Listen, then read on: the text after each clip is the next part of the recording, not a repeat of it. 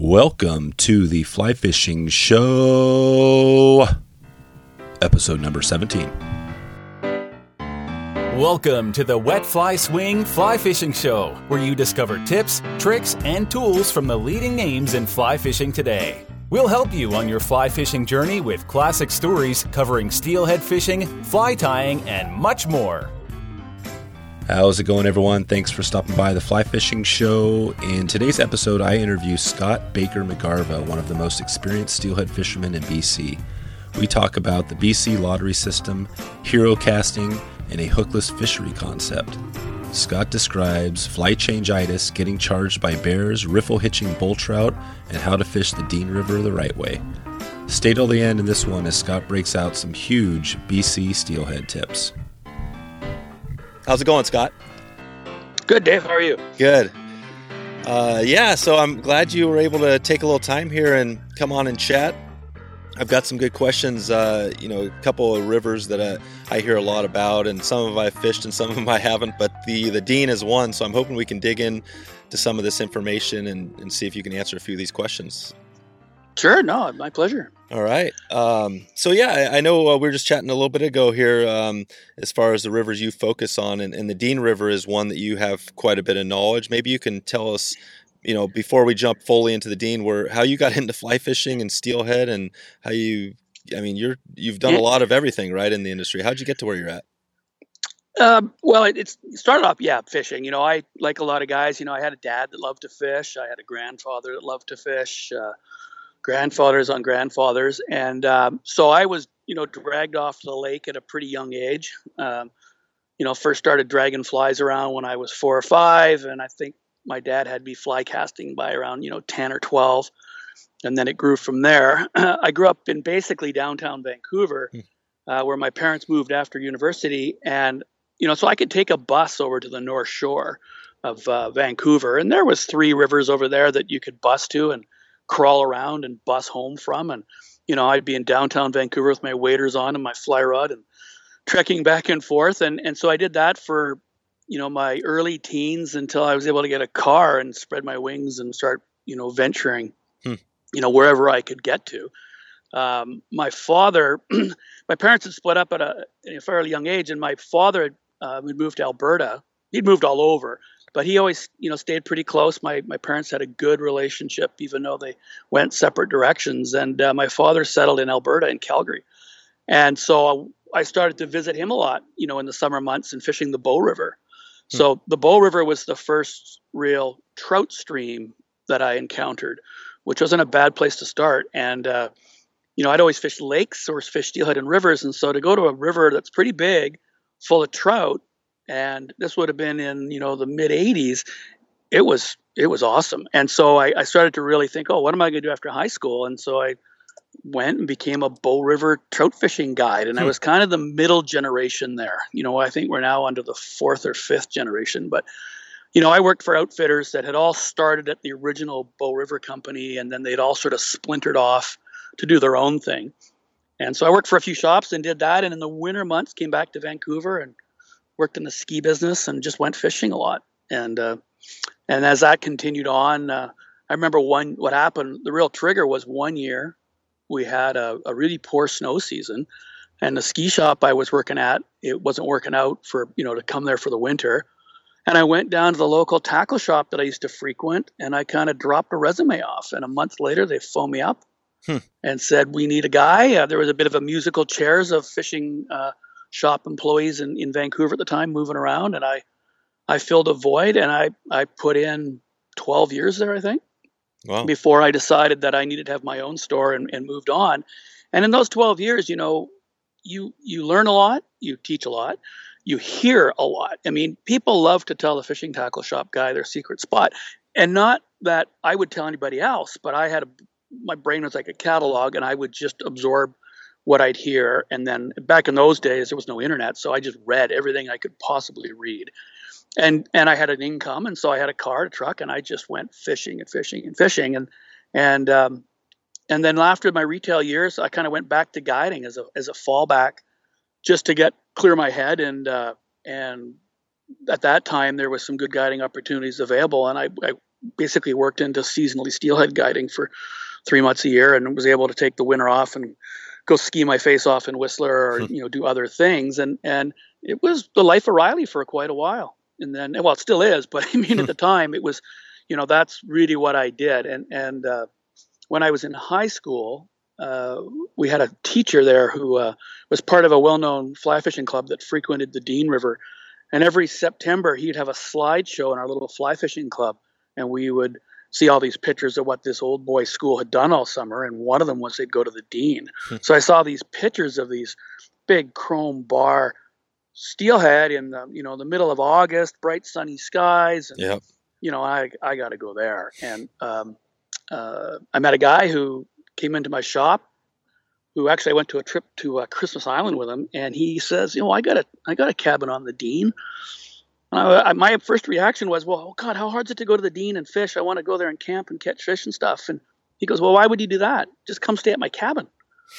So that started, you know, a decade of going to Dana's cabin. Oh wow! And uh, then this is Dana Prody, as opposed to Dana Stern. There's kind of oh, two yeah. Danas in yep. in the fly fishing business in in in BC. And Dana Prody and I, we went there, we rafted it, we stayed at his cabin, we did a bunch of stuff, and so we saw all the highs and lows of the Dean, and uh, and then when my retail career kind of subsided, I some doors opened to, to put me on the Bulkley in the fall and the Dean in the summer, and then the Bulkley operation started working uh, in the winter months in Haida Gwaii, and I went and did that, and, and so kind of one door opened after another after another, mm-hmm. um, until uh, I decided life wasn't complete enough without children, and yep. suddenly have a have a little boy, and um, I'm now you know slowly been weaning myself off uh, the guiding side of things and getting more into uh, you know retail manufacturer representatives for fly fishing brands, and uh, and that's where I am today.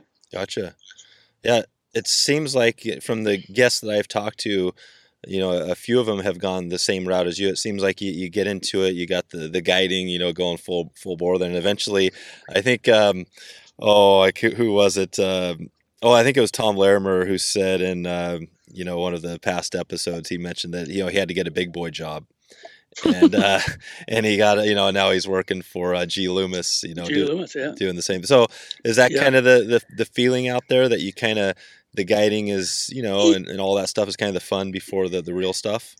Yeah, I think so. I mean, um, uh, funny, I was just talking Tom with Tom last week about you know business and stuff, and yet, you know, we have this bond, and like a lot of us do in the industry, because you're all lifers. You know, we're not yeah. in this business to make a lot of money. I mean, my parents were successful architects. If I liked urban design, I probably could have segued into a great career in urban design. um, but I didn't want to do that. And my parents, being creative types, were very much like, do what you're good at. Do what you're good at. It might not seem like, you know, I had the, the girlfriend whose dad was like, oh, he's a fishing guide. What good is he? Yeah. Right. And, uh, you know, he needs to be a doctor or somebody, you know, and I, I just, did what I was good at and did what I was good at. And and in in the early days, I was quite well paid for it. And that was really one reason I, I segued into my own business. Well, not to get well paid, but it was like, well, if I'm going to make you know average money, at least I want to call the shots. Yeah. And uh, and then guiding later, you know, was because again, it was something I knew I was good at, and I, just wasn't interested after retail of going into another field and having to be at the bottom of the totem, you know, the proverbial totem pole, and learn uh, something else. Even though I had the application, I'd been in retail management, I'd been in inventory management. I mean, I could have segued into lots of things that were similar, but I just went back to what I knew, which was you know fishing and teaching people and mm-hmm. and being on the water and being outside. Hmm. And so it and and and I meet all these guys, you know, Larimer, uh, there's a whole raft of them. They're all the same you know, you got together and get some beer flowing, and it all comes out. They all had very similar mm-hmm. passions, and, and that's what drives their motivation. And even in the tackle business, where they're all competitors, you know, in the retail front, as soon as as soon as you take your retail hat off, everybody, you know, they we all support each other because we know it's a small business, and we're all here for the same thing, and uh, and that's healthy fisheries and healthy fish and healthy environment, and and if that's your goal, then you're going to get along just fine with me and, and most everybody else I've met yeah. in this business. So yeah. the guys that try to make a buck out of this are, are usually not around very long. No, no, that's that's the take home message. You got to have that passion, otherwise you're you're not going to make it long. yeah, yeah. It always astounds me when people are trying to wring a dollar out of a, of a passion business. It, Yep. I just don't. I just don't get their mental space. But yeah, there's people out there. Right? It, I had a part. I had a partner that was that way, and it huh. was that's, that's why he's not my partner anymore. Yeah. But that's that's just some people are like that. They got to see everything as a buck, and so I'm glad that I'm not doing that. Yeah, definitely. So how how was that with the the fly shop? I mean, you said you had that for a dozen years. How how did that whole process kind of from well. Yeah. Well, I worked. I worked in a. I worked in a big tackle shop for a dozen years, and then I went and had my own shop for about three. Um, it was a short and sweet. It actually worked really well. We we really kind of set the bar in Vancouver. Like to think about the way a shop looked. We really built a very cool looking store. You know, I wanted to have a fly shop like the shops I'd seen when I used to travel to Montana. You know, hard like a, a plank floor and, mm-hmm. and kind of a an old an old fishing cabin look inside and and different lighting. I didn't want linoleum and fluorescent lights and and that kind of pegboard kind of look and and I think we did a really good job. And a good friend of mine, you know, took the momentum I had and, and opened a store in the same location in Vancouver um, with the same idea to just make a store that you want to go to work at every day. Uh, and we were a big dealer. We sold all the top brands. We did very well, and, and we had a very successful business going. And it was really a shame that I had a partner that you know viewed his you know his money and his ego as way more important no. than a successful business, and it killed it. And yep. and that to this day, people say, "God, you guys were great. What was wrong?" I go, "Well, it wasn't about the business side. It was mm. about personalities." That's and um, and it killed it. And yeah, maybe it was a blessing for me in the end because one thing I did learn about retail is you are slave to your store. People people want to talk to you, and if you don't nurture your staff to really be just like you, in a few years' time, you could never get away from the thing without it going in the in the ground because you're everything. And that was the one thing about the business that I didn't like was that you know it's hard to get young guys nurtured. They're not really invested uh, because it's just a job, even though they're fishing. You know, it's like they want to get a bunch of cheap fishing gear for a few years and they move on. And unless you have good partners that want to share their load, so you can you can have a life, uh, it becomes a real tough game. And uh, the stores I think that are successful have that, and the stores that come and go are just you know they're missing that element. So um, you know, and I liked it, and I learned a lot from it. But it was basically it was my university education as far as money and money lost. It was you know that's the way I view it. Hmm. I could have gone to school and spent a hundred grand, or I could have ran a fly fishing oh, business yeah. for you know three four years, and and that was really my take off of it. Yeah. And I met a lot of people. You know, it really helps my rep side. I've been a retailer, I've been a wholesaler. I mean, I've been all those people. So I go to a store. I know what it's like to be a retailer. I don't want to load you up with crap you don't need. No. I want you to sell. I want it to be a partnership. I don't want to just be a salesman that you know sells you and leaves. And and I, I think a lot of my customers really appreciate that, or at least they tell me they appreciate that. You know, and that's something that is an advantage. And so I view the the, the shop life as as a, a good asset mm-hmm. that I had in the past. Mm. And uh, you know, going forward, it's it's uh, fly shop business is a tough go, but there's lots of guys doing a good job. You know, mm-hmm. you just gotta reorganize your focus on what what it's like going forward, not what it was ten years ago. And sure, I think it, you think it'd be fine. Nice, nice. Cool. Well, that gives a, a good glimpse of uh, your history. Maybe we can jump into a few uh, tips. I always like to hear. You know, you've done a lot of fishing on. It sounds like a multiple of uh, some of the biggest mm. steelhead rivers. You know, out there. What, what do you do? You have a like a tip or two for you know somebody that's getting into it, help them get into a fish?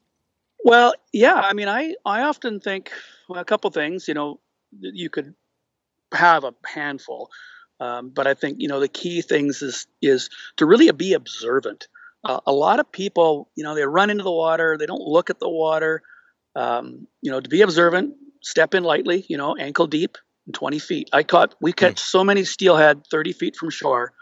You know, it's unbelievable. And, and, you know, one of my mentors in steelheading or a guy who I really watched uh, was uh, now passed away, Jerry Wintle. Mm. And he was a Canadian iconic steelheader who was notorious for coming behind you and catching fish. And I watched him fish he wouldn't wade very deep. He'd very deaf fisherman. He'd just cover water, and he would f- not fish very far out. He wouldn't wade way out there. No hero casting. Hmm. his flies were your flies because he purloined them from your box, and his leaders were ratty, and his you know his tackle was old, and he caught fish behind everybody just because he he covered water and he he watched the water and he observed the water. You know, he would notice a little nuance in the current. He would notice things, and um, and he was the first guy. The other guy I watched on the Thompson River was Harry Lemire. Mm-hmm. You know, another great steelheader. And at the time when everybody in the Thompson had spey rods and was knee deep throwing 130 foot casts with long belly lines, Harry Lemire was ankle deep with a single hander casting 50 feet and catching fish.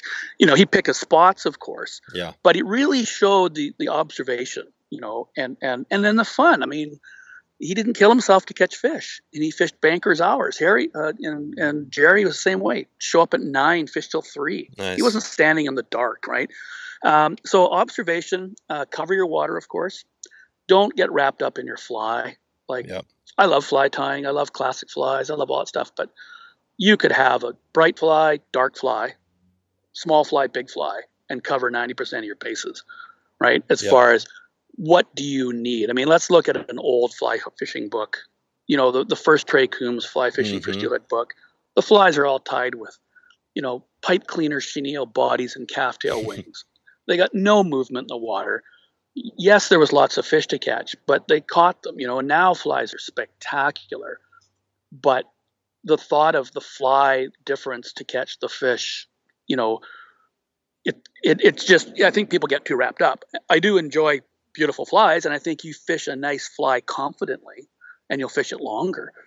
But when you get fly change itis, when Yeah. you haven't caught a fish in an hour, you, you're missing the you're missing the point. And we get that. I mean, Oh, I've done it. Everybody does it, but people start getting on, particularly when you're guiding. You know, well, I got to change my fly. Maybe they want a purple one. You know, it's like, yeah, you know, I think you just need to keep showing your fly to more potential fish, and you know, at the end of the day, you'll you'll sit back in the lodge and talk to their boys and find out that if it was a good day on the water, typically everybody had a pretty good day fishing a whole gamut of different things. Mm-hmm. There's rarely does one guy stand out as you know crushing them when everybody else got blanked because of his fly. Yeah. I mean, Moritz is his ability, his you know his ability to cover water or read water, and and uh, you know, and I always tell people, you know, well, what do you want to do? Well, then do that. You know, if it seems like it fits the bill, you know, I won't tell you to fish a dry fly in you know in, in dirty water, but if it looks like it's worthy, fish that. That's what you want to do Mm-hmm. you know, don't think that you need to put on 10 feet of T14 and a giant intruder in the middle of September on the Bulkley. Why would you do that? You can do that all winter, you know, and, and, and sometimes you get people into that mental space. At least I find that people, oh yeah, you're right. You know, that was fun. I got to fish on a dry fly. That was a big deal. They don't care it was six pounds, you know. Um, and then you see the guy at the boat launch beating his chest over his 15 fish on a wet fly, and it, it well, whatever floats your boat. But yeah. who had more fun today? Who was enjoying their day and wasn't as wrapped up in having to to you know meet some standard that they set on themselves for Mhm. success? So Yeah. Um, so I mean that's the way I look at it. You know, cover your water, read your water, don't wade in too far, fish the beach. Yep. Those are all good summer run tactics. Um, winter runs, a little different creature because of the, the nature of the environment, the temperature, and the water. But you know, it, it you know the only winter run guiding I really know well. The fish also sit right on the beach, Hmm. and they're shallow, and largely it's because they're predator driven. You know, seals chasing them around or otters. Oh yeah. We catch a lot of fish in shallow, riffly water in the dead of winter. Uh, where we are, we don't have the pressure up in BC the way in the U.S., where you have a lot of drift boaters and other anglers change the dynamic of the fish. But uh, you know, I don't put on more than five feet of T14 almost ever in the winter. Yeah. And yet, you know, now to search some rivers where you have to, I get that. But just as far as you know, what I like to do and what we do in um, in our winter fisheries. That's cool. That's uh, that's definitely the uh, the message I keep hearing when as I talk to people. I was just uh, actually just interviewed uh, John Shewey the episode before uh, episode before this episode sixteen, and he had a great story about John Ben. You know, he was talking about the history of steelhead fly fishing and how it all Mhm. be- it all began with this guy, this John Ben, who basically everybody forgot about. And including Yeah. some of the fly patterns, and so John or uh, so Shewey took out the Parmachene uh, bell, Bell, yeah. yeah. so all these fly patterns that nobody ever heard of, and he fished it for a month straight and, and caught you know a bunch of fish. You know, so it's Oh. okay. Just it just strengthened the point that it really doesn't matter. Totally, exactly. I mean, I, I, you know, I look, there's some guys on the on the web right now that are you know classic tying a lot of classic flies and fishing and flies in it. They tie in hand because they've just put it to hey, this is how I want to do it. And when I get one, I got what I needed. They don't care what everybody else thinks, right? Yeah. And uh, and I that Shewey thing, you know, I love his flies, you know, mm-hmm. and reading his stuff, and you know, it's the same thing. You know, what what do you really need? What do the fish think it is? When I used to gear fish, we caught them on a piece of peach yarn. you know, pinky like I caught more fish on yarn balls and yarn flies, and then later big rubber pink worms and you name it. Yeah. You know, to to admit to, and um, and so now anglers get to the water, and what are you going to use? And in the wintertime, what are you prepared to lose? Because if you are fishing like you need to, you know, dinking bottom here and there and, and fishing shallow, and you're going to lose a few flies. And what mm-hmm. are you mm-hmm. prepared to lose? So that's another thing. In the summer, yeah. may be different. I was always a big friend of mine put me on the Lady Caroline program many oh, yeah. years ago, and the Doc Spratley was always a popular uh, Thompson River fly. My my grandfather's box of Tom, Thompson flies were all these buggy looking things, hmm. and so I I went to that just because it was cool. You know, I knew a giant pink intruder might catch more, but I just sort of fished what cast nice. You know, you don't cast big flies on long bellies a long way, but you also don't cast big flies well on light, you know, spare rods and floating lines very well. So, you know, I kind of fished what I could fish well. So, it, you know, what John's saying, it makes total sense. You know, yeah. Parmachene Belle, that's great. Yeah. Silver Doctors, you know, all that cool stuff. Yeah, that is pretty cool. So uh, yeah, maybe we can jump in. You want to talk a little bit uh, about the Dean, maybe specifically, just talk about how if somebody was going to go up there. Sounds like I've never fished it, but it sounds like maybe it's a, a little bit of a challenge uh, putting the whole thing together. But could you talk about just uh, yeah. how you get into fish up there? Well, the Dean, the Dean's, you know, it's had a lot of, it's got a very long history, and it's had, you know, it's had its ups and downs like any fishery. It's it took a bit of a beating for fish in the in the mid, you know, 96, 97 era, you know, and it kind of got forgotten about. I remember a doom and gloom article about the Dean when I got up there to guide. Now, that was well after I'd been fishing it for years and years. I missed a few years of fishing for a variety of reasons. And when I got up there to guide, a good friend of mine, uh, Kateri Clay, who worked at the Upper Camp, said to me, "Hey, you know, it's not like the old days. It's it's a, it's been tough sledding last year." and that was 2010, and then 2010 was lights out. Yeah. Just we hit a cycle, right? And then mm-hmm. we had mm-hmm. some really bad floods in 2010, 2011, you know, which then word got out. And by the time people started showing up there again in 2013, 2014, it was getting crowded. Fishing went in the tank for a variety of reasons the floods, uh, there was uh, ocean survival change, there was a huge pink salmon run in those years, and there was a lot of commercial interception. It was just a lot of factors. So, like all rivers, they go up and they go down. But the thing about the Dean is when you're there and you're looking around and these mountains rise, you know, six, 7,000 feet from your feet right up. It's a very hmm. steep hmm. valley, a lot of rock, you know, big glacial river that, that moves, changes a lot with every flood. And, and then you have these incredibly hot, grabby fish and you're fishing, you know, in a t-shirt with your waders rolled down because it's, uh, you know, 90 degrees wow. out.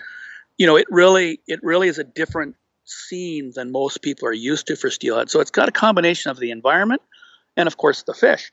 The fish aren't, you know, super hard to catch. If they're there, they bite. You know, and hmm. you know that that rule of you know bright fly, dark fly, big fly, small fly, based on you know the light of day and the color of the water. You know, covered 90% of the bases. And then if you wanted to fish dry flies, yeah, you had two. You had a a bigger one that might move a fish, and you maybe have a, a closer that would catch it. Mm. So from a fishing perspective, it wasn't. It's not terribly hard. The problem with the Dean now is getting in there, logistics. There's no airline service servicing it at all. Mm. The guy in Bella Coola pulled out uh, for uh, legal legal reasons to do with permitting and stuff. You can only get in there by heli, or you can get in there by one of the guys who boats in. Oh wow! And then if you boat in, then you got to get upriver you know, and then you got to try to get someone to get you a lift upriver, or you got to hump stuff up there on your back, which is hard.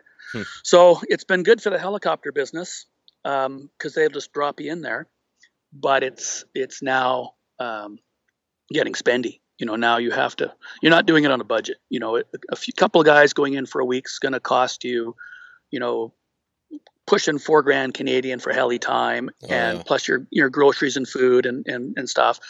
Yeah. Um, so that's that's something that people have to understand. And the last thing you have to understand is the floods changed the river quite a bit. And for a while, the upper river lost a lot of really good water. You got two big guide outfitters up there that got clients and they're working the water.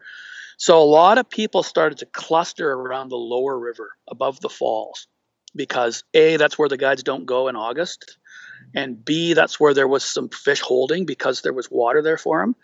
But it really killed the experience, you know. And in my opinion now is they they got to consider changing some of the the lottery rules on the Dean to distribute the distribute the anglers differently. Um, you're getting a lot of people piling in the bottom. You're getting a lot of people trying to to camp out on water, and it's really ruining the experience, in my opinion. Yeah. Now, you can still go upriver and float and have a great experience, but if it gets in your head that you got to be down by the falls because that's where the fish are at, you become one of those guys rushing to get there, and then all of a sudden you come away going, "Oh God, there was ten campers there, and there's Yeah. people everywhere," and that wasn't what I was expecting.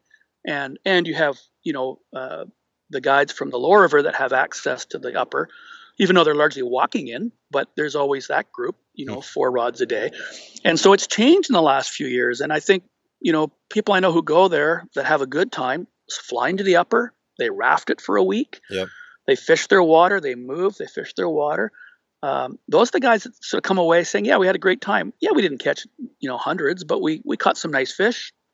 Um, we didn't compete with people. You know, we see the guides, but they leave you alone. hmm Uh, the guys that kind of fly into the lower river and camp out and, and try to get in the, into that and fight the people that are there already, you come away going, oh man, it was kind of disappointing. There was, you know, 10 other campers there. And, you know, I, I don't know what they expected, you know, so, Yeah. um, you know, and that's, um, that's just,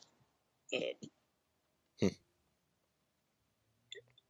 that's just what you know the way it's been so i mean you don't need to you know, doom and gloom it the fishing was still like last year fishing was really good Okay. uh, year Huh. before there was you know there was good numbers of fish i still encourage people to go but i i Yeah. would tell anybody that do it the right way you know fly in the upper raft it down see the valley you know the river changes the upper river is much smaller it's clear and then as you get down river it turns more into the dean of you know what you see in the calendars and Sure. and, and magazines but see the whole thing and i think you you'll have a you'll have a great trip you know Okay. um, uh, the bears there, yeah, there's lots of bears, but if you're smart about bears, they don't bug you. Yeah. I've never been bothered there by a bear.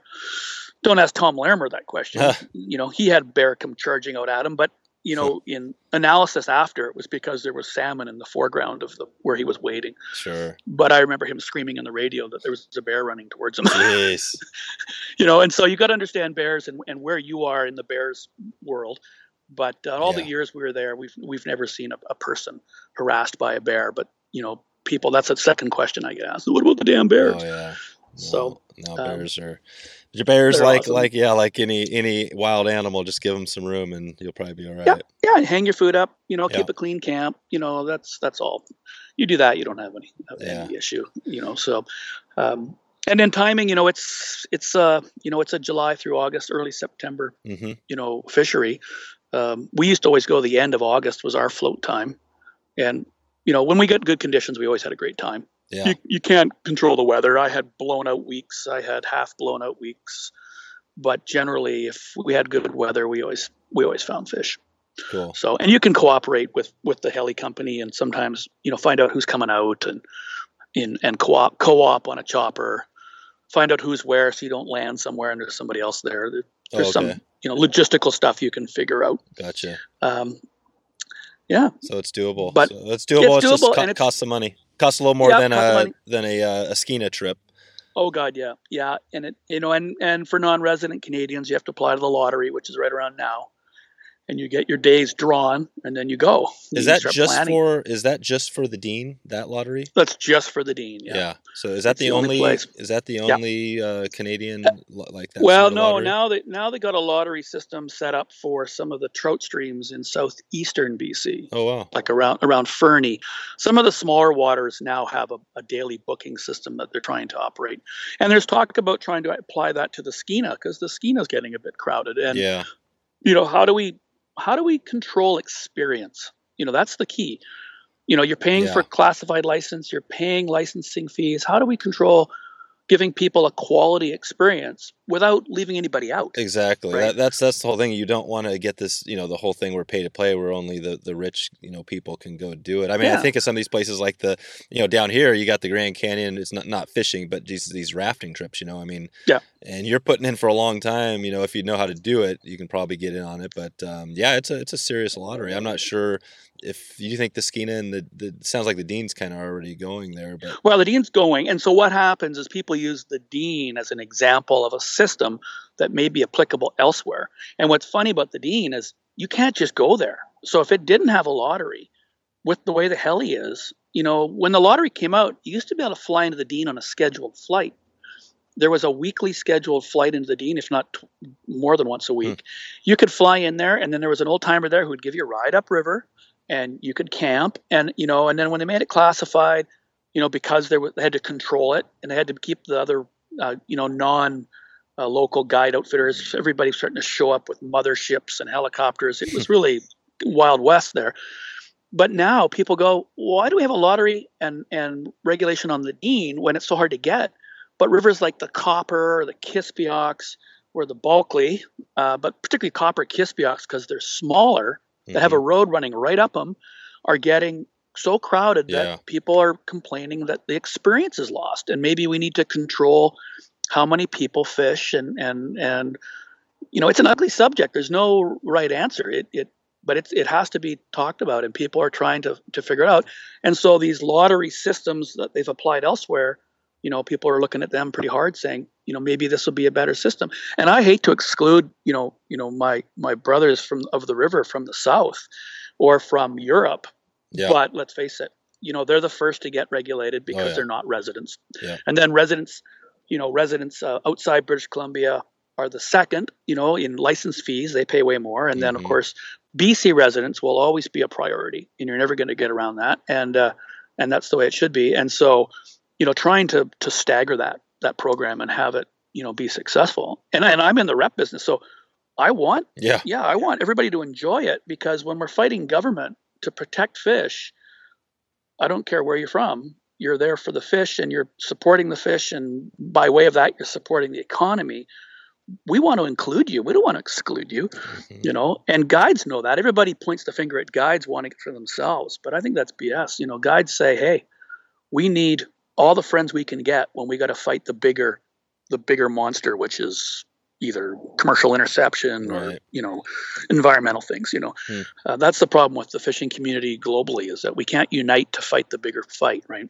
Yeah, yeah so sure. um, but we'll see. Yeah yeah definitely some uh, some hard uh, topics there that you know lots of work that's yeah. to be done yeah, you know, and when they did first, like the Dean, I mean, rather the Bulkley Kispiox system, well, the Kispiox, the whole Skeena rather. Oh yeah. Um, they implemented this this weekend rule where the non-residents couldn't fish on weekends, and uh, personally, I didn't agree with it. Hmm. You know, some of us, the guides were exempted, but that's because we have to have economic certainty of our booking our clients.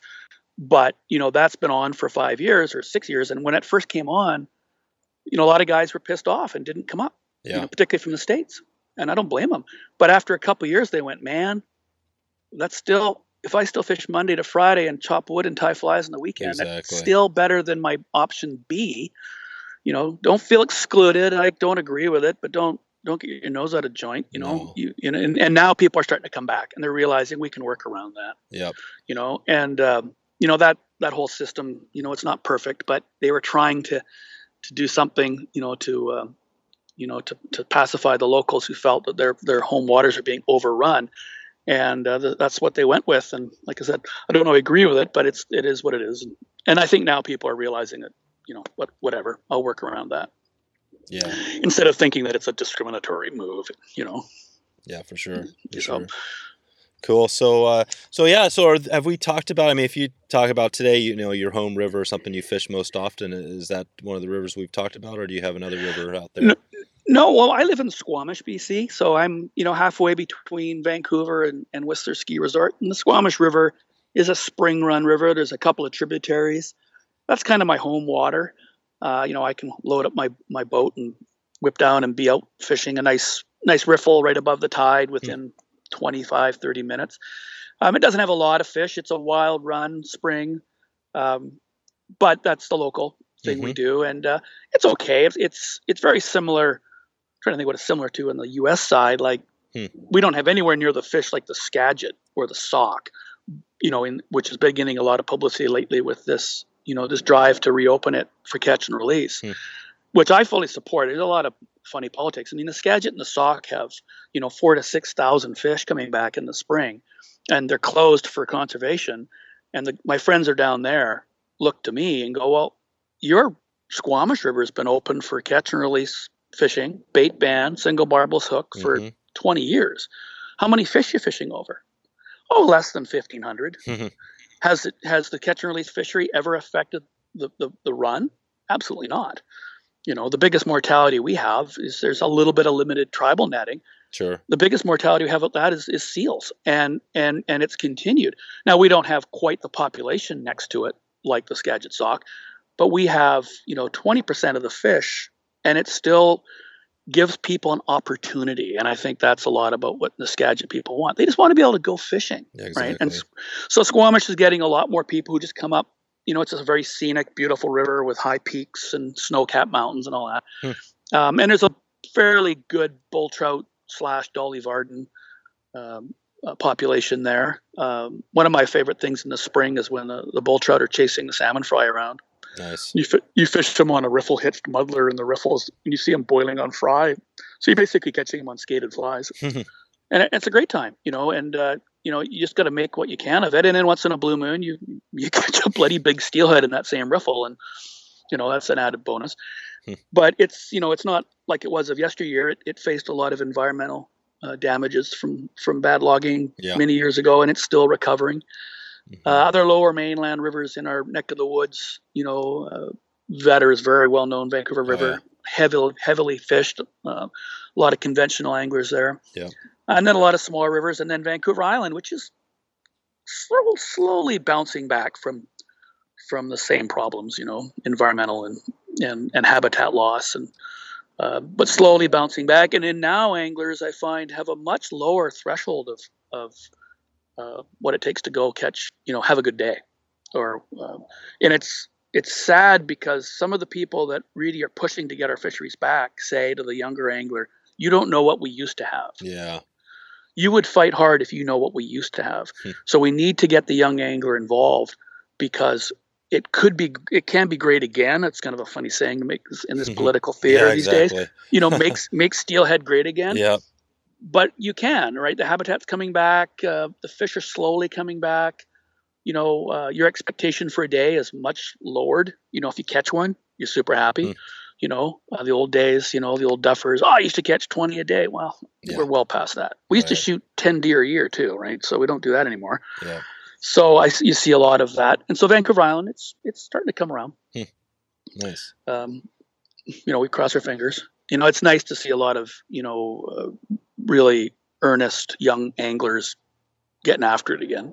Yeah. Kind of a renaissance, a bit of a renaissance, you know, of, of fly fishermen and re- and and catch and release renaissance. I mean, more and more every year, you're seeing guys out there flailing with their spey rods and fly rods than than than before. Uh huh. So Yeah. There's still still some new some new bucks coming up through the uh through the ranks. And I mean, do you, did you see the? uh I mean, how do you see the industry? You know, you've been in it. How how many years have you been kind of in this, this doing this? Uh, well, I'm 51, and I worked in a fly shop first when I was 16. Oh wow. Yeah. So you know, and and now, um, you know, I used to take the bus to the tackle shops, you know, in, in high school, and and you know, so in and out of it, you know, um, it's it's yeah, it's 30 Yeah. plus years, 30, 35 years, and and sometimes I kind of look back and I go, damn, I you know. I just did a trade show, you know, uh, in in the Lower Mainland here, and, and the com- my comment on trade shows it, it seems like apart from the selling and promoting is shaking hands and kissing babies. You're like Yeah, a politician. Exactly. You see all these old faces, and many of them you now see with their kids that are growing up, and you're just wow. I remember you, and you know, just like people did to us as youngsters, right? The old Yep. duffer. I remember you when you were two, exactly. and and so I just finished doing that, and I hadn't done the trade show circuit for a few years, so kind of had to catch up. And I just saw so many old people that are still love fishing, and now they got their families, their kids growing into it, and their kids are buying gear, and you know that was pretty cool to see. So it's it. I'm, I'm happy that people are doing it, but it also reminds you that man, I ain't getting any younger. You know, no. been at this for a while, and That's it. So you know people. Yeah. Where do you get the uh you know yeah you've been doing this a long time I mean, where does where does your passion come from to keep keep you going strong Um, well, you know, I, when I catch a fish, I sure look at it a lot longer Mm-hmm. than I used to. You know, used to twist the hook out and send it on its way, and now I want to stare at it for five minutes, pet pet it on the head. Yeah, You know, just look at it, and and you know, maybe it's kind of getting old and philosophical about it, but it it, yeah, you you kind of forget what you know what you have to appreciate, and so I find that now if I can just go out and get a nice day on the water and if I catch a couple and, and look at them and I can fish away I want to fish and like to, rather than having to fish away I'm forced to because Mm-hmm. you know that's where the fish are you know that makes me feel better and i don't need to have a full day you know now if i can get out for a morning you know i find that that i can get what i need Yeah. um, guiding you know you're watching somebody else fish all the time and you know i don't fish when i'm guiding i don't fish behind clients i'm very hesitant to take a rod and fish apart from to show somebody how to do something. Mm-hmm. um, and then after and sometimes guiding burns you out you know to get out on your own. You know i really enjoy my trip. If i can get a tropical trip in now or something that Sure. you know to, for my own personal. But i still find that when i get you fish you know that one fish really can mean a lot more to me than the old days when you have four or five or six in a day. And you, you remember the first one and you remember the big one but all the ones in between are lost on you I know. and uh, that you know uh, god i can't even believe i'm saying it because that's but that's what i find now you know Yeah.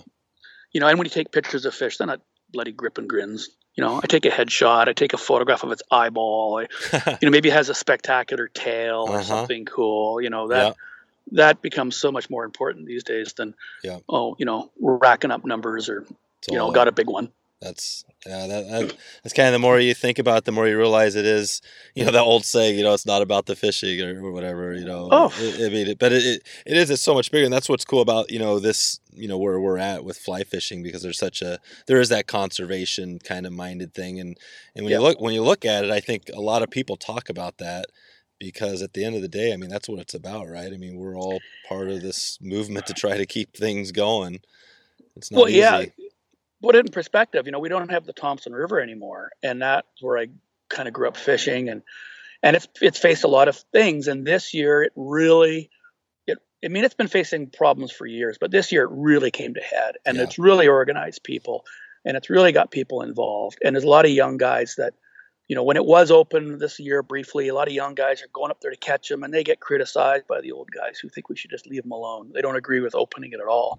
And it's a catch 22 those young guys grew up hearing about it they want to they want to experience it hmm and you know so they go and then the old guys are like oh we can't we can't even fish afford to fish it and and now you're taking away opportunity and it's you know a friend of mine of the other day suggested you know having a hookless fishery just give us a chance to go up there and just hang out Right. let let's see if we can you know boil one or you can one can grab your spoon without a hook on the end of it like just something Yeah. so that you're still up there smelling the sagebrush Totally. Watching the river and Yeah.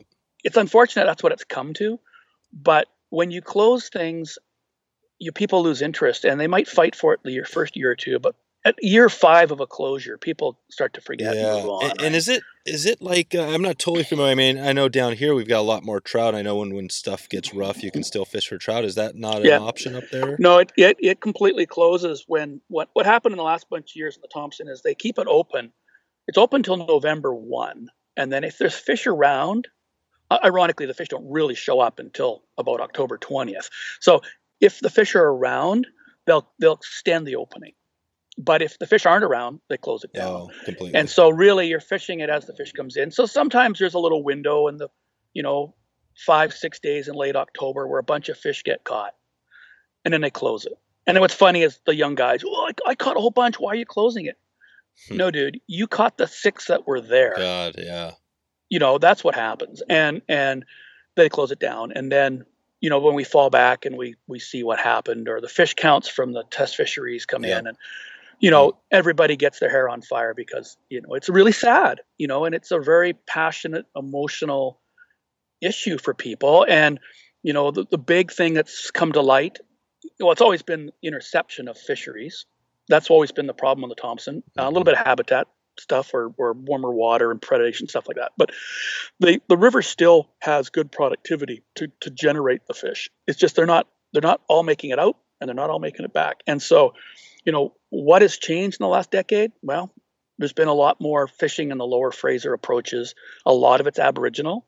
A lot of it actually is selective, but it's it's just more of it. And when you're only talking about runs of you know 1,500 fish, and they're trying to swim amongst millions of chum salmon or pink salmon, it's death by a thousand cuts. And you know now the now the new goat in the in the whole arena is you know uh, the the aboriginal fishery.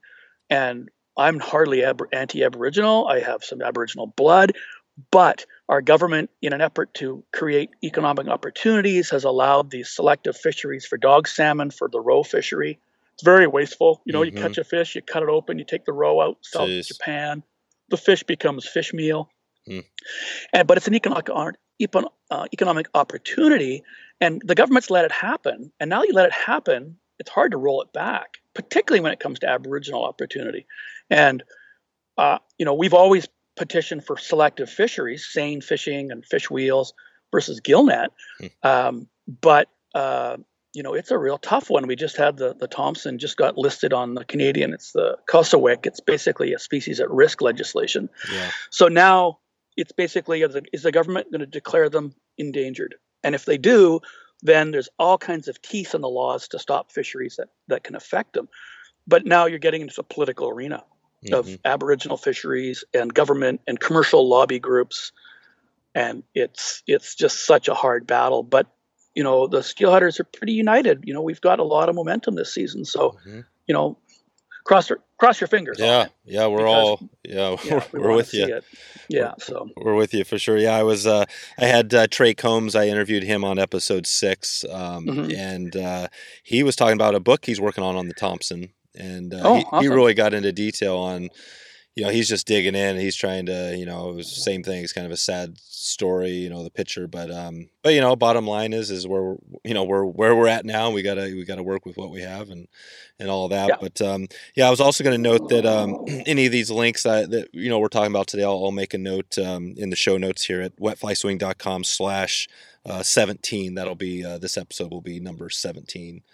So we'll get everything covered Sure, here. cool. So, yeah. yeah, Um, yeah. I don't mean yeah, it can be a little dooming and glooming, but you know I think Yep. I, I, see a microcosm of light at the end of the tunnel on the Thompson issue now. So let's just keep our fingers crossed and, and move forward. I mean, steelhead in general in BC have experienced the same problems they have in Washington, Oregon, California. You Oh, know, we've had a lot of North Pacific high sea survival issues.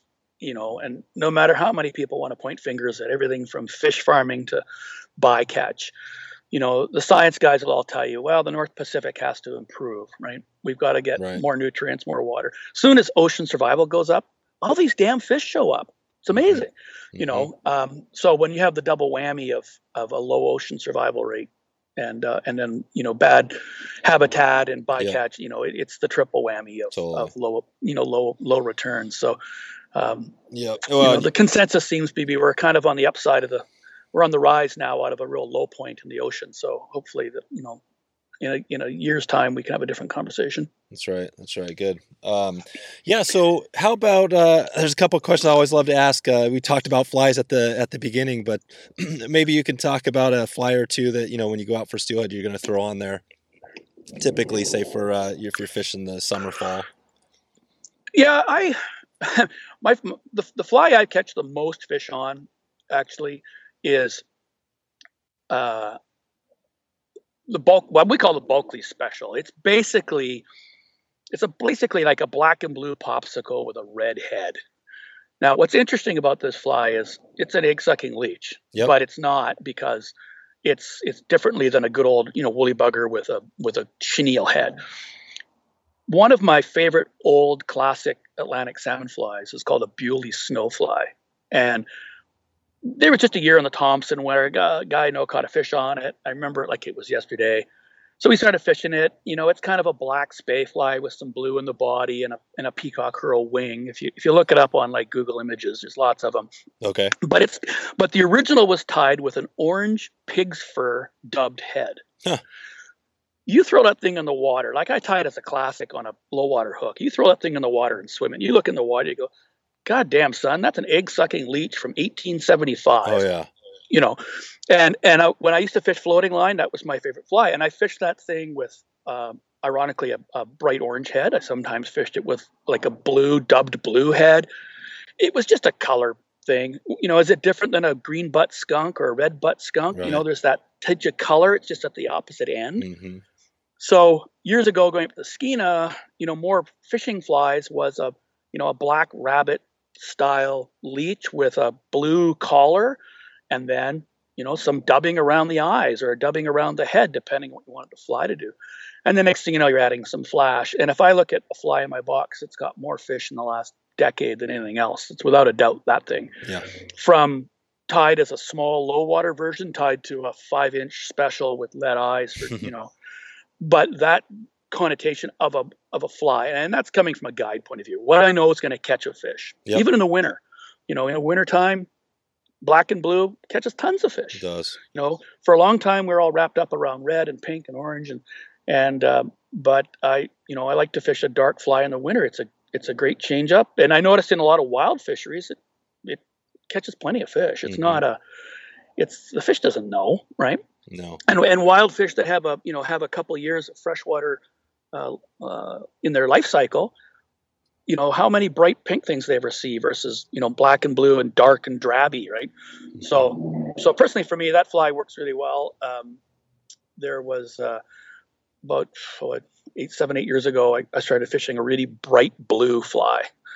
Uh, we call them uh, Maurice um, or the blue meanie or the Morice meanie, and it was basically a bright silver Doctor Blue mm-hmm. rabbit strip fly, and uh, with or without a uh, you know a red head on it. And when I was up in the Skeena for the first few years, we fished this thing, and it would be great. It'd catch fish left and right, and I couldn't quite figure out why. You know, was it the blue? Was it the change up? Was a different color? And then one year I was pulling my anchor out of the mud and I kicked up a couple of juvenile lampreys mm. that swam up to the surface and swam across the surface. And, uh, you know, I looked at them and what the heck are those things? And I kind of scooped them up in my hand and looked at them, and they were juvenile eels, lamprey yep. eels, and they're gunmetal blue. Oh, yeah.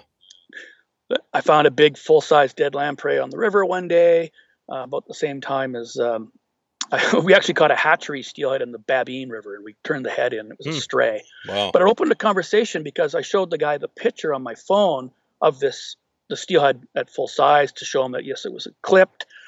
Uh, looked just like every other Babine steelhead, but it was clipped. Hmm. And so we whacked it and turned the head in to see if we could get a, a, tag, a tag out of it. sure. And in my phone, I scrolled through, and here's this giant lamprey that I took a picture of. And so the biologist looks at it and goes, "Oh yeah, those things are everywhere."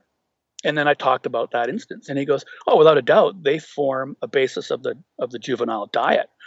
And I was like, "Oh, interesting." So I am really kind of matching the hatch with this giant blue leech, right? Mm-hmm. And uh, it was just kind of an interesting side note to, you know, well, that's why you eat this thing so well. Yeah, exactly. And so the blue meanie's been, you know, in the box for quite a few years. And, um, you know, and then in the summertime months when I was on the Dean, uh, you know, I fished the lower river a lot more. That's where I was guiding. You know, we're at BC West, and and the fly of choice was either a big pink thing or a big black thing, depending on the day. But the big pink thing was lights out.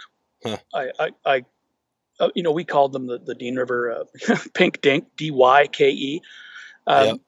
But they they um, or rather D yeah, D Y N K, oh, and it just yeah. worked so well because they could see it, you know. And we'd throw that thing out there, and it would. It's four inches long, and it's coming through the current. And, and Dean fish were, were so aggressive, they would just hammer it, and the, the grab was something else. And we fished them on tube flies with, you know, that was more popular because of the, the aggression of the fish. Mm. Uh, and uh, and we caught a lot of fish on that. And as the years morphed on, that flies you know changed, but still, you know, just a giant pink thing. It was the only fly that Jerry Wintle, you know, ever had to have fish caught behind him on before he wanted one. I remember him taking one out of a box and he goes, "Give me one of those things, but cut all that Christmassy stuff off of it because I had a bunch of flashabou." Yeah. Clipped it all off, and then Jerry went back to the top of the run. He's trying to throw it on a nine foot bamboo rod, and this thing's oh, like geez. a badminton birdie, and he throws it out in the run, and it goes about a foot. And he gets a big eat, and he snickers, and he sets the hook, and he lands the fish. And after three fish, he took it off and gave it back. No way. He, said, that's, he goes, "That's no fair." Oh God, that's, that's no awesome. You know, Sweet. so I, I laughed. You know. cool. So I mean, not not a super, you know, not a super diverse bunch of flies in my box oh, these yeah. days. That's but good. um, but uh, you know, that's if I'm tying flies up for the river, I, that's sort of what I I have is that black, blue, red headed thing, and then I'll have some, you know, popsicle type of fly tied on a tube, hook Yep. tied on a tube. I was a big fan of the intruder style, you know, trailing hook for a while. Mm-hmm. I've kind of gone away from it. Mm-hmm. Um, I see way too many. One of my big rants is way too many trailer hooks are way too long. Yeah. You know, the whole trailer philosophy is lost on people about why is that hook on a trailer? It's on there to have a small hook that hooks the fish easily, easy to take out, exactly. doesn't damage fish. It doesn't need to hang behind your your hook shank any longer than it is to change the hook out. And I see commercial flies, I see people's flies, and like like why is your trailer so long? It doesn't need to be and, that and long. how long And- are how long are you seeing these things? Like how far behind the the marabou? oh, the an the, inch behind the marabou, Be- half well, actually inch, but half behind an inch. really like behind Yep, the actual the end of the past- material. You oh, know, yeah, past the end of the material. Wow. Yeah. So the actual loop is twice as long as it needs to be to change the hook. Yeah. And so I, I, I, I just don't think that. Why are you doing it? There's no, I reason. mean that's the whole thing you because know. you could go with the. I know when I was up in BC the first time, we were, you know, we had these uh, three aught, some of the monster, and these were classic. Oh, yeah. Some of the locals up there, we were picking them up from them, and we were using these big, and they, you know, they work great, but that was the whole thing, right? It was this big hook that wasn't the best hook to Oh, use. God. Um, Yeah. But you're saying I- now, now some of these guys with the intruders are doing kind of the same thing. they just they just missed the point. You know, when the first intruder article came out in uh, Wild Trout and Salmon thing, right? That was the first published account of the intruder at uh, Tom Pero's mag at Oh, the yeah. time. And he had a picture of a big Ed Ward intruder rigged the original way, the way that he and Jerry French figured it out. And they had it rigged up through the eye. The leader goes over the back, through a little loop of mono and a piece of tubing, and then they, you know, they would tie it to the hook and they'd snug that hook right up to the back of the hook shank. And there's a reason for it. You know, they Mhm. wanted a small hook. They were modifying these hooks so that they were like almost like a circle hook, so they wouldn't hook fish in the throat. hmm They'd ride them hook point up so they wouldn't drag in the rocks. hmm There was a lot of thought to that fly, and everybody, I'm you know being general, but everybody missed that. All they saw was this big double hackled bug, Hmm. and and then later because that rigging is a little tricky, right? Guys started going to the loop system with a loop of loop of mono or a loop Mhm. of braid line or whatever. Yep. And then hook shanks got shorter because people realized that you know a simple single station intruder type fly with a trailing hook catches 95% of the same fish, right? Yeah. the whole idea was a, a big fly in the water, but when you pulled it out of the water, there was no water absorption in the material. So the fly would come out of the water cleanly and it would cast nice. But when it landed in the water, it had a big profile. That, that was the Mhm. whole concept. Yep. And and that's gotten lost on people. Now it's it's you see bodies of flies, there's way too much stuff on there. It's like a sponge. And these long trailers and the and the fish that I've seen mortally wounded have been hooked in the throat on these long trailers. And so that, of course, had me aghast. And I started to, okay, we got to move away from this. Like, why are people doing this? And and uh, I, I remember I wrote an article for Fly Fusion magazine, and I really went on it about that. And the editors edited it out to Huh. get it down to the, to to make the word count.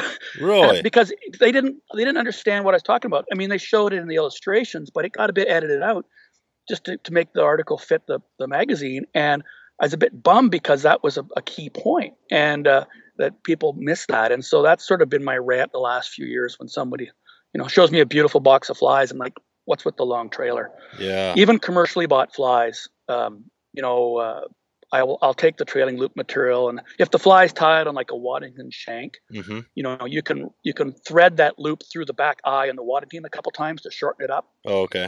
uh, if you're going to have a long trailer it, it should be a stiff material. A lot of guys like wire. Hmm i don't like wire because you can't cut it. Yeah. you know what if the fish is hook deep?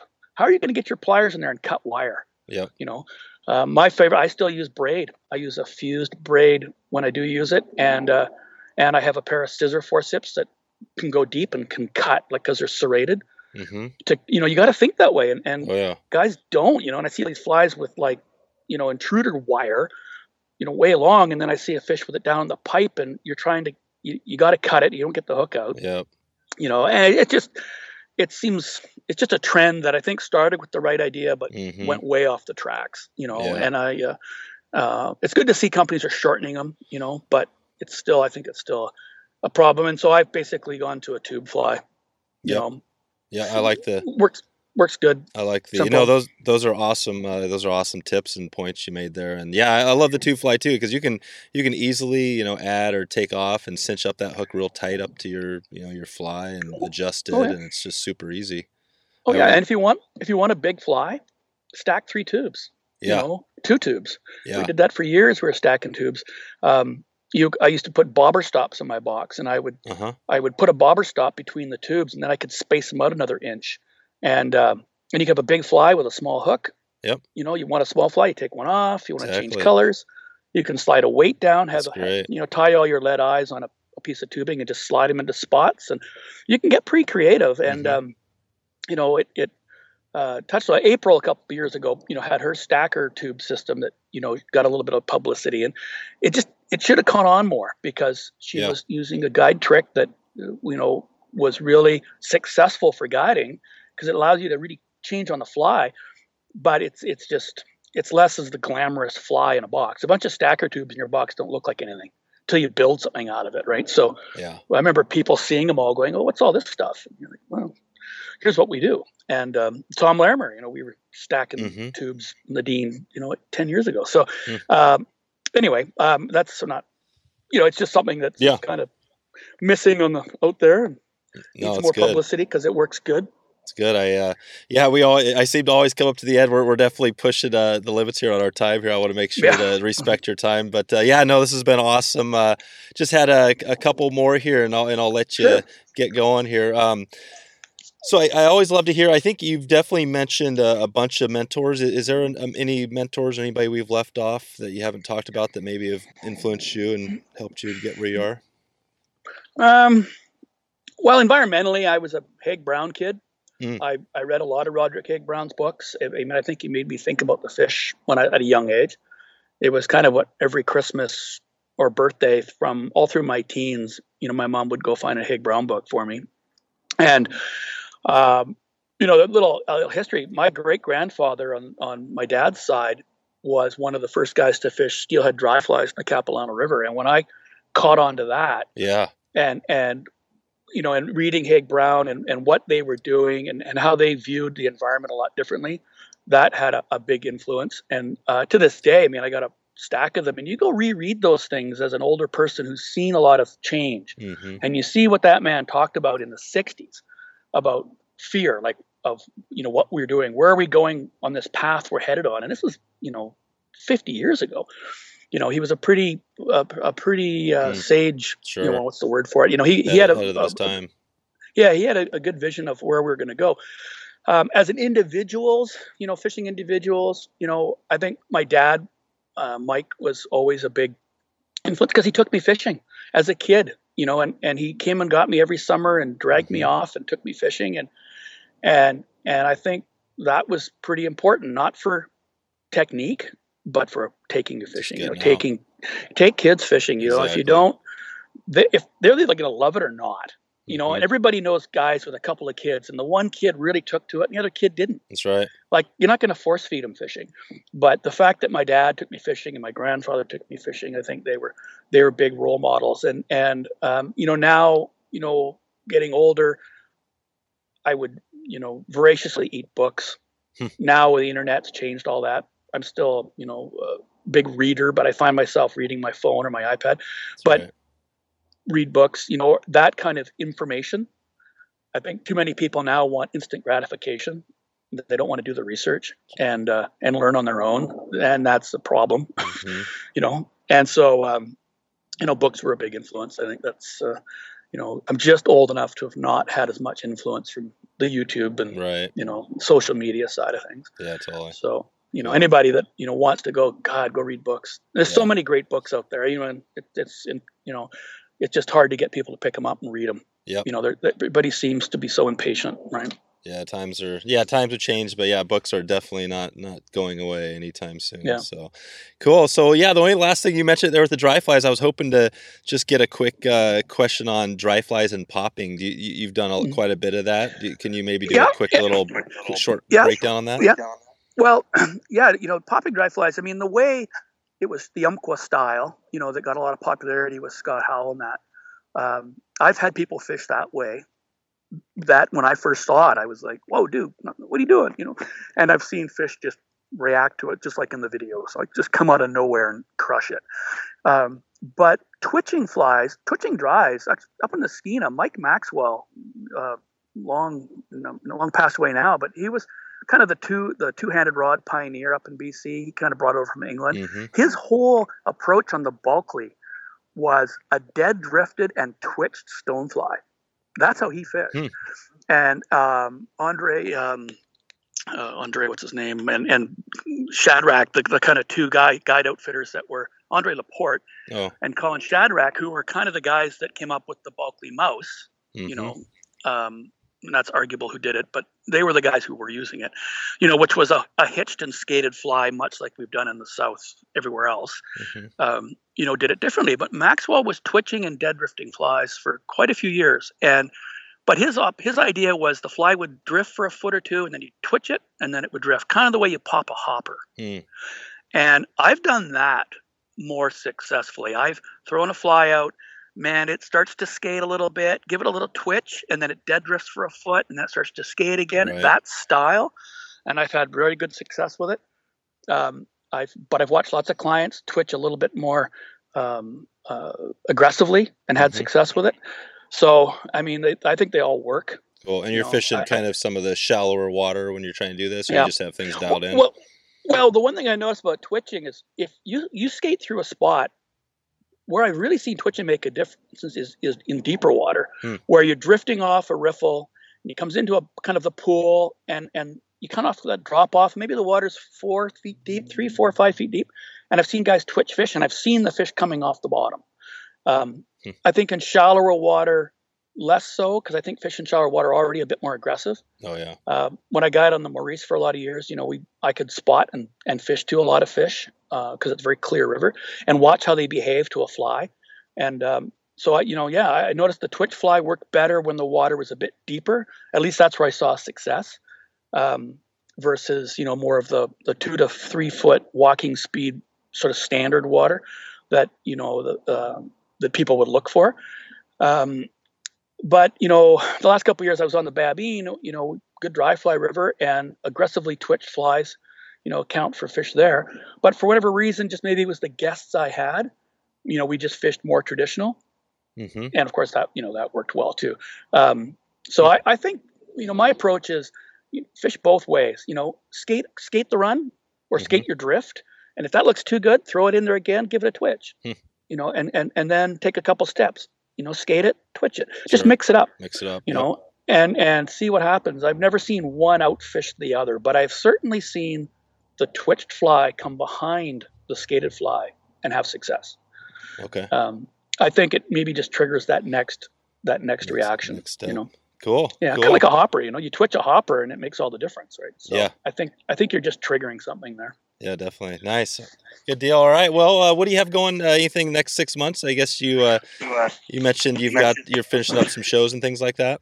Yeah. Well, now uh, now in the rep game, we're we're on to uh, spring season. You know, spey claves and uh, demo days at stores and and getting out. You know. uh, you know, with the public, that's will be my my goal. Our, our Simms, we just wrapped up our fall fall 2018 Simms sort of showing and selling for retailers and mm-hmm. so now uh, it's kind of the promotional part of the season for the next few months until uh, May when the, the cycle kind of repeats itself. And uh, hopefully, I get down to Tarpon Land in May. I got a, cool. a, a stick in the fire. That I look, really look forward to that. Uh-huh.